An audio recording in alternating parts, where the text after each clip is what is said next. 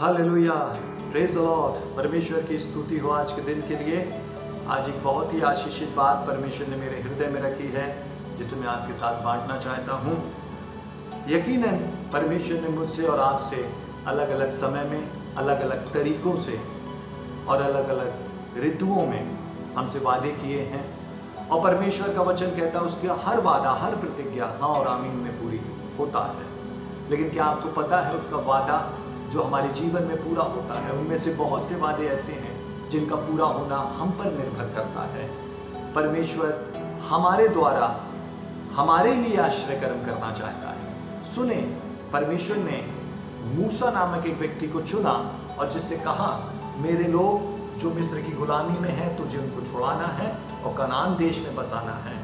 और मूसा परमेश्वर के वचन के अनुसार इसराइलियों को छुड़ाता है, मिस्र में मिस्र से निकालता है, जंगल में लिए चलता है और फाइनली कनान देश में लगभग पहुँच जाता है। लेकिन उसके बाद लिखा है, परमेश्वर उसे अपने पास बुला लेता है और उसकी ज़िम्मेदारी यहोशू नामक व्यक्ति के कांधों पे देता है। और परमेश्वर उससे कहता है, मेरा दास मूसा मर गया है, इसलिए अब तू उस काम को, जो उसके द्वारा होना था, लेकिन वो अभी परिपूर्ण नहीं हुआ है, तू उसको पूरा कर। मेरी इसराइली प्रजा को ले और कनान देश में ले जा और उनको बसा। और यहोशू को परमेश्वर चुनता है और यहोशू खड़ा होता है और यहोशू को कनान देश का पहला देश, पहला नगर जीतना है और वो यरीहो था। और यरीहो की सारी जानकारी, यरीहो का सारा भेद, यहोशू भेदियों को भेज के मंगा लेता है।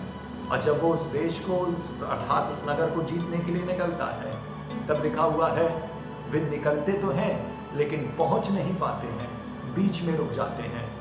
तीसरा अध्याय, यहोशु तीसरा अध्याय, उसकी पहली आयत। यहोशु सवेरे उठा और सब इसराइलियों को साथ में शिद्दीम से पूछकर यर्दन के किनारे आया और वे पार उतरने से पहले वहाँ टिक गए। वे क्यों वहाँ टिक गए? जब परमेश्वर ने उनको प्रतिज्ञा दी है और परमेश्वर ने यहोशु से कहा है कि तू जा और यरीहो को जीत ले, तब वे वहाँ क्यों टिक गए? क्योंकि पंद्रहवीं आया सुने उनको परमेश्वर ने जो प्रतिज्ञा दी है, उनको परमेश्वर ने जो वादा दिया है, उसके पूरा होने में ये यर्दन नदी एक बाधा के रूप में उनके पास सामने खड़ी है। क्यों उनको टिकना पड़ा? क्योंकि पंद्रहवीं आयत में लिखा है, उन दिनों में यर्दन का जल अपने तट के ऊपर से बहा करता था। क्यों? क्योंकि वो दिन ऐसे थे जब नदी में बाढ़ आई हुई थी, या वो दिन ऐसे थे जब नदी का जल ओवरफ्लो हो रहा था। और अब उनके सामने विकल्प है। या तो वो बहुत सारे दिन वहाँ ठहर के वेट करें कि नदी की स्थिति बदले, या फिर परमेश्वर से प्रार्थना करें और परमेश्वर से डायरेक्शन मांगे, परमेश्वर से निर्देश मांगे। और यहोशु परमेश्वर के साथ साथ चल रहा है और फाइनली परमेश्वर उसको बताता है। परमेश्वर कहता है कि याजकों से बोल, वाचा का संदूक अपने कांधों पे उठा ले और इसराइली प्रजा से बोल। याजकों के पीछे पीछे चले।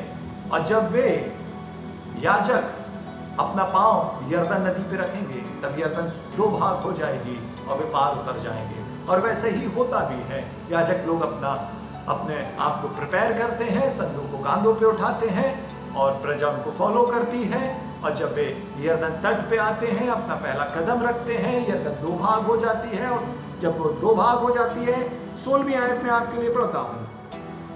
तब जो जल ऊपर की ओर से बहा आता था, तब वह बहुत दूर अर्थात आदाम नगर के पास, जो सारतान के निकट है रुक कर एक ढेर हो गया और दीवार सा उठा रहा। और जो जल अराबा का ताल, जो खारा ताल भी कहलाता है, उसकी ओर बहा जाता था। वह पूरी रीति से सूख गया और प्रजा के लोग यरीहो के सामने पार उतर गए। परमेश्वर ने अपने वादे को पूरा किया। परमेश्वर ने याजकों के द्वारा याजकों के कांधे पे जो संदूक था, जिसमें परमेश्वर की उपस्थिति वास करती थी, मानो अपने ही कदम को उस नदी में रख दिया और परमेश्वर का संदूक उठाए हुए याजकों का कदम जैसे ही नदी में पड़ा, लिखा हुआ है, वे नदी दो भाग हो गई और इसराइली पार उतर गए। मैं आपसे बोलूँ, आपके पास और मेरे पास भी एक परमेश्वर है, जो मेरे और आपके लिए भी हमारे जीवन में हमारी आशीषों को रोके हुए नदी नामक नदी जैसी परिस्थितियों को सुखा सकता है। परमेश्वर सब कुछ बदल सकता है। परमेश्वर ने यहोशू के द्वारा इज़राइली कौम के लिए किया, और वही परमेश्वर मेरा और आपका परमेश्वर है। मेरा परमेश्वर भी अपनी प्रतिज्ञा को पूरा करने के लिए यर्दन नामक जिन परिस्थितियों ने मेरा और आपका रास्ता रोका है, परमेश्वर उसको सुखा सकता है, परमेश्वर उसको बदल सकता है। लेकिन आपको पता है ये कब हो पाया? न केवल तब जब याजकों ने संदूक उठाया, न केवल तब जब याजकों ने अपना पाँव यर्दन नदी में रखा न केवल तब, जब इजरायली प्रजा ने याजकों को फॉलो किया, उनके पीछे पीछे चले, लेकिन सुने, जितनी बड़ी ज़िम्मेदारी याजकों के कांधों पे थी, वो संदूक उठाए हुए थे और उनका पाँव यर्दन पे पड़ना था और यर्दन तब दो भाग होती वैसे ही ज़िम्मेदारी परमेश्वर ने विश्वासियों को इसराइली कौम को भी दी थी। परमेश्वर ने कहा था, मैं आश्रय कर्म करूँगा, लेकिन एक कंडीशन पे, एक शर्त पे, सुने वे क्या शर्त परमेश्वर ने रखी थी? तीसरा अध्याय, पांचवी आयत में आपके लिए पढ़ता हूँ। फिर यहोशू ने प्रजा के लोगों से कहा तुम अपने आप को पवित्र करो क्योंकि कल के दिन यहोवा तुम्हारे मध्य में आश्रय कर्म करेगा। और मैं आपसे बोलूँ, आपका आश्रय कर्म बस उतना ही दूर है जितनी दूर हमसे पवित्रता है। मैं आपसे बोलूँ, यदि आपको अपना आश्रय कर्म हासिल कर लेना है, यदि आपको अपना आश्रय कर्म प्राप्त कर लेना है, यदि आपको अपना आश्रय कर्म हासिल करना है और यदि कोई अर्दन नदी है जिसने आपका रास्ता रोक रखा है तो यकीनन आपके लिए भी सूख जाएगी, यकीनन आपके लिए भी दो भाग हो जाएगी। लेकिन कब? जब उसकी प्रजा अर्थात मैं और आप अपने आप को पवित्र कर लेंगे। बाइबल में लिखा हुआ है, पवित्र बनो क्योंकि तुम्हारा बनाने और बुलाने वाला पवित्र है। पवित्रता ही एकमात्र वो रास्ता है जो नदियों में रास्ता बना देता है। और मैं आपसे बोलूँ, परमेश्वर ने जितनी ज़िम्मेदारी याजकों को दी थी, परमेश्वर ने वैसे ही ज़िम्मेदारी इसराइली कौम को दी थी। और वही परमेश्वर आज भी मुझसे और आपसे मांग करता है। मैं आपसे स्टेट फॉरवर्ड बोलूँ हम में से बहुतों की प्रतिज्ञाएँ हमारे जीवन में आज तक इसलिए पूरी नहीं हुई, क्योंकि हमने परमेश्वर की मांग को पूरा नहीं किया है। आपका आश्रय कर्म बस द्वार पे ही है। आपका आश्रय कर्म बस बहुत निकट ही है। लेकिन परमेश्वर की इस मांग को पूरा करें। पवित्र हो जाओ। क्यों? क्योंकि तुम्हारा बनाने और बुलाने वाला पवित्र है। कितनी अद्भुत आयत है, एक बार फिर सुने। फिर याऊशु ने प्रजा के लोगों से कहा, तुम अपने आप को पवित्र करो। क्यों पवित्र करें? क्या ज़रूरत है पवित्र होने की?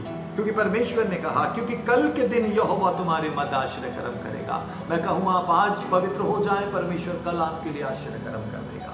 आप आज परमेश्वर के सांचे में ढल जाएँ, उसकी पवित्रता के सांचे में आ जाएँ, कल परमेश्वर आपके लिए उतर आएगा। यदि परमेश्वर इसराइलियों के लिए उतर आया तो वही परमेश्वर मेरा और आपका है, वे हमारे लिए भी उतर आएगा।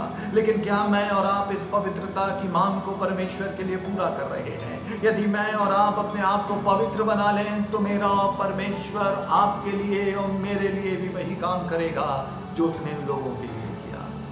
होने दें, ये वो दिन बने जब मैं और आप परमेश्वर के निकट पवित्रता की खोजी हो जाए, मैं और आप परमेश्वर के निकट उसकी पवित्रता के, वो पवित्रता नहीं जो हमने बना रखी है, लेकिन वो पवित्रता जो बाइबल मांग करती है, जो परमेश्वर मांग करता है। आप आज पवित्र हो जाएँ, कल परमेश्वर आपके लिए आश्रय कर्म करेगा। आप आज पवित्र हो जाएँ, कल आपकी गर्दन सूख जाएगी। आप आज पवित्र हो जाएँ, कल आप उस स्थान पे होंगे जो परमेश्वर ने आपके लिए तैयार कर रखा है। आइए दुआ करें प्रभु यीशु, धन्यवाद। आपकी सारी आशीषों के लिए आज एक बार फिर से इस वचन के सुनने वाले तमाम लोगों के लिए प्रार्थना है।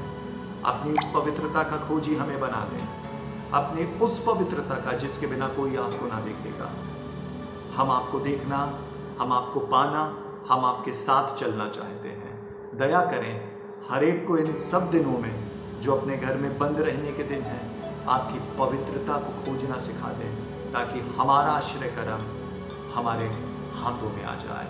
धन्यवाद। यीशु मसीह के नाम में।